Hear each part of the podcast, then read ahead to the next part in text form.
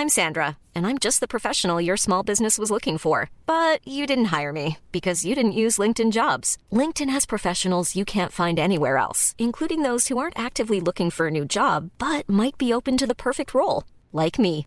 In a given month, over 70% of LinkedIn users don't visit other leading job sites. So if you're not looking on LinkedIn, you'll miss out on great candidates like Sandra. Start hiring professionals like a professional. Post your free job on linkedin.com/people today.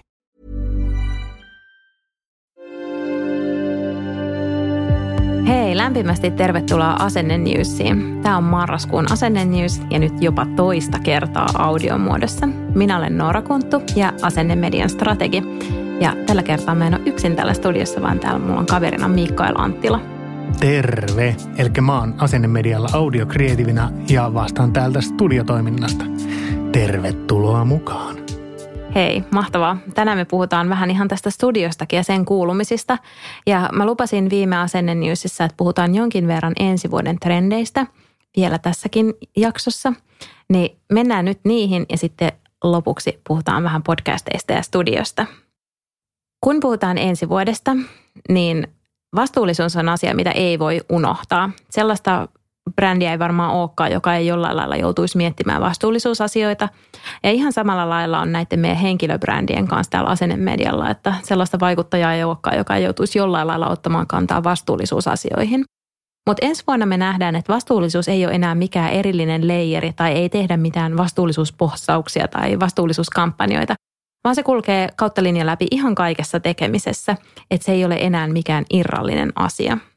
Vastuullisuuteen liittyy jollain tasolla myös yksityisyys ja se, että keskustelut siirtyy osittain myös vähän tuonne pimeälle puolelle, eli tarkoittaa sitä, että ne ei näykää enää kaikille muille.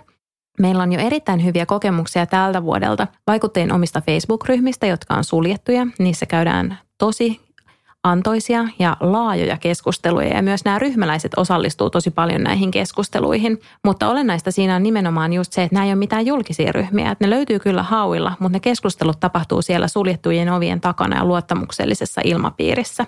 Me nähdään, että blogien kommentoiminen on vähentynyt viime vuosien aikana, mutta kyllä sitä keskustelua edelleen kaivataan ja kaivataan sitä yhteisöllisyyttä ja nämä ryhmät tuo sitä mukanaan. Ja toinen tämmöinen elementti tässä Dark Social-puolessa on Instagramin stories, josta puhuttiin viime jaksossa. Niin siellä se, että nämä yksityisviestit on sellaisia, että niitä tulee meidän vaikuttajille ihan hirveän paljon.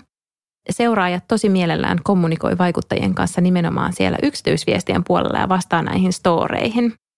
Ja sitten vieläkin pimeämpi on tämä tallennus. Kun me mietitään engagementtia, niin me perinteisesti mietitään tykkäämisiä me mietitään kommentteja ja ehkä jakojakin, mutta se mikä monelta ehkä jää vielä huomaamatta, että siellä on tämä tallenna-nappula Instagramissa, jolla ihmiset saa sitten ne tärkeät julkaisut talteen itselleen. Ja meillä esimerkiksi mimmit sijoittaa, jotka jakaa tosi paljon sijoittamiseen liittyvää tietoa.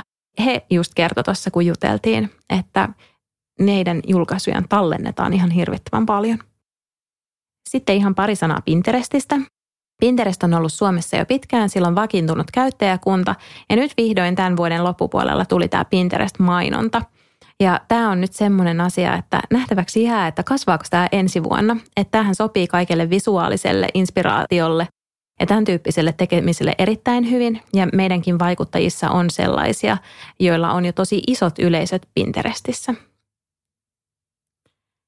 TikTok puhututtaa me asennemedialla tavoitetaan parhaiten 25-44-vuotiaita naisia, niin TikTok ei ole heille ehkä se omin kanava, ainakaan vielä. Mutta jos vanhat merkit pitää paikkansa, niin Instagram hyvin aggressiivisesti nappaa kyllä kilpailijoilta parhaat ominaisuudet talteen. Niinpä valistunut arvaus onkin, että ensi vuonna Instagramissa nähdään TikTokin toiminnallisuuksia kyllä. Ja sitä kautta sitten tämä TikTokin tyyppiset sisällöt saattaa tulla tuonne Instagramiinkin, että ainakin – veikkaan sellaisia haasteita ja kaikenlaista hassuttelua. Tänä vuonna on ollut tosi diippejä aiheita. Keskusteluissa on ollut politiikkaa ja ilmastonmuutosta ja kaikenlaisia vastuullisu- vastuullisuuteen liittyviä aiheita. Ja on puhuttu paljon myös mielenterveydestä ja työssäjaksamisesta. Niin veikkaan, että ensi vuonna nähdään myös vaihteluna taas vähän kevyempää sisältöä ja nimenomaan sitä hauskaa ja kevyttä. Mutta hei, sitten mennään niihin podcasteihin. Mikael, kerro vähän meidän studiosta. Meidän studiolla menee oikein kivasti. Meillä on täällä tota Vierat ovat viihtyneet, osa melkein jopa nukahtaneet, ehkä babyille, just babyt on pikkusen nukkuneetkin täällä näin ja juuri äsken tuolla oli mimmit, mimmien kanssa mukana Julia Tureen, jonka baby taas sitten pikemminkin tanssi täällä näin menemään ja piti älämölöä sen, että niin, että tuntui. Mutta ennen kaikkea tärkeintä se, että täällä studiossa viihdetään. Ja me saadaan täällä laadukasta jälkeen aikaiseksi näihin meidän podcasteihin. Ja musta on vaan tosi kiva, että kaikki on viihtynyt täällä tosi hyvin. Toi on täysin totta, koska se kuuluu äänessä kanssa heti sit, kun ihmiset on iloisella mielellä ja rentoutuneita ja tykkää olla tässä, eikä ole sillä, että apua pääsispä pois mahdollisimman nopeasti. No just näin, että ainakaan miksikään perustudiologuksi voisi sanoa, että kyllä tää, täällä, täällä on viihtyisä ihmisen olla. Joo, Mikaelilla on myöskin natsoja sanoa näin, koska sulla on muusikon menneisyys, niin sä oot varmaan nähnyt vähän yhtä jos toistakin studioa tässä no, matkan varrella. Todellakin ihan jo pelkästään oma työhuone tuolla Arabian rannassa on sen näköinen, että hirveän monta Instagram-kuvaa mä en ole sieltä ottanut.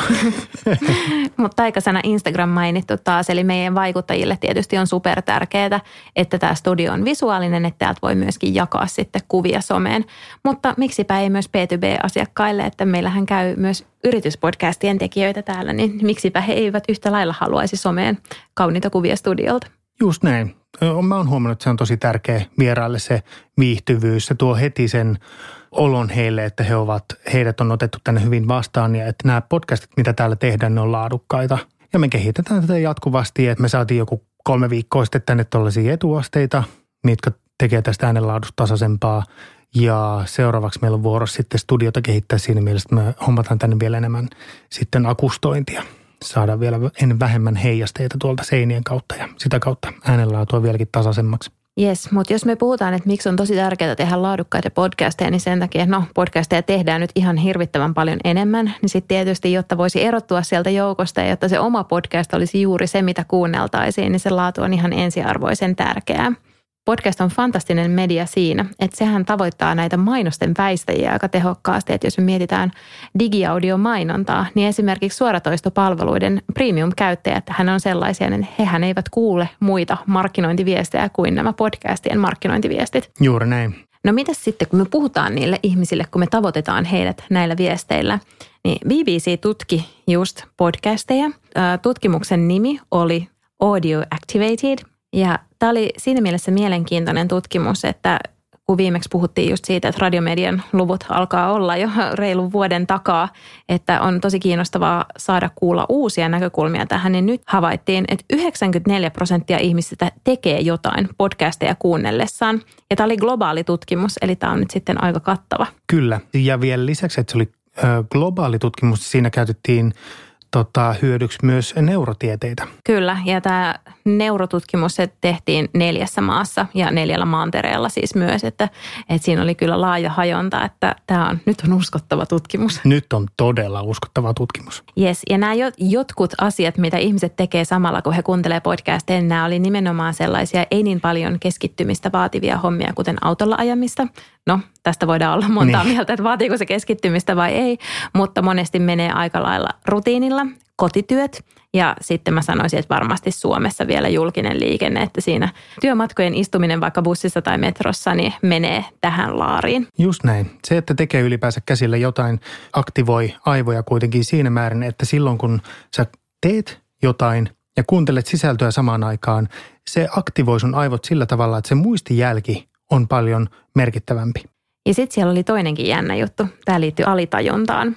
Eli siellä oli tämmöinen, että se kieli, mitä podcastissa käytetään, niin se muodostaa alitajuisesti attribuutteja sille brändille. Että nyt jos me mietitään, että mitä adjektiiveja halutaan vaikka liittää johonkin brändiin, niin kannattaa kiinnittää briefausvaiheessa huomiota siihen, että halutaanko, että joitain sanoja kenties toistetaan tässä oli tämmöinen esimerkki tässä tutkimuksessa, että siinä oli innovatiivinen sana ja sitä innovatiivinen sanaa käytettiin 12 kertaa siinä podcastissa ja nyt pakollinen disclaimer, että totta kai sen täytyy olla luontevaa, sen täytyy liittyä siihen asiaan, eikä sitä voi vaan viljellä hallitsemattomasti, että sen pitää liittyä kokonaisuuteen.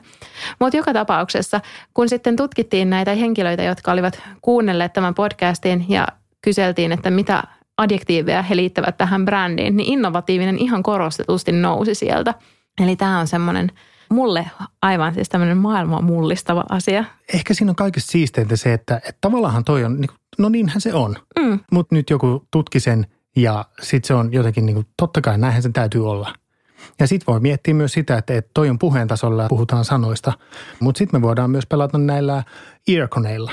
Että jos meillä on vaikka joku elintarvikealan brändi, johon kuuluu olennaisena osana vaikka joku elintarvikealan ääni. Otetaan nyt vaikka tölkin avaus. Niin, klassikko. Kyllä, vanha kunnon klassikko tölkin avaus. Ja tota, siinä podcastin aikana kuuluu vaikka sitä tölkin avausta.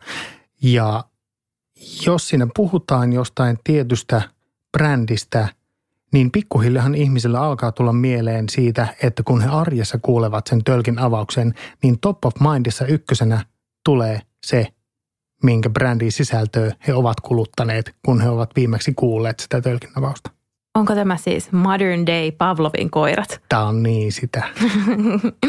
yes, mutta tämä, tämä mainostajille aiheuttaa myös sen, että kun mietitään, että miten mitataan vaikka podcast-tekemistä, jos on nostettu kampanja podcasteissa, niin miten sitä kannattaisi sitten mitata? Siitä voidaan keskustella paljon, että mitkä ne tavoitteet on ja mitä mittareita käytetään, mutta mä laitan hautumaan tällaisen ajatuksen, että näiden äskeisten lauseiden jälkeen niin brand awareness, consideration ja purchase intent olisi semmoisia mittareita, mitä voisi sitten sisäisesti seurata. Ehdottomasti ja tuleekin seurata. Hyvä, mutta tässä oli marraskuun kuulumiset. Ensi kertaan. Ensi kertaan. Kiitos kun kuuntelit. Kiitos, hei.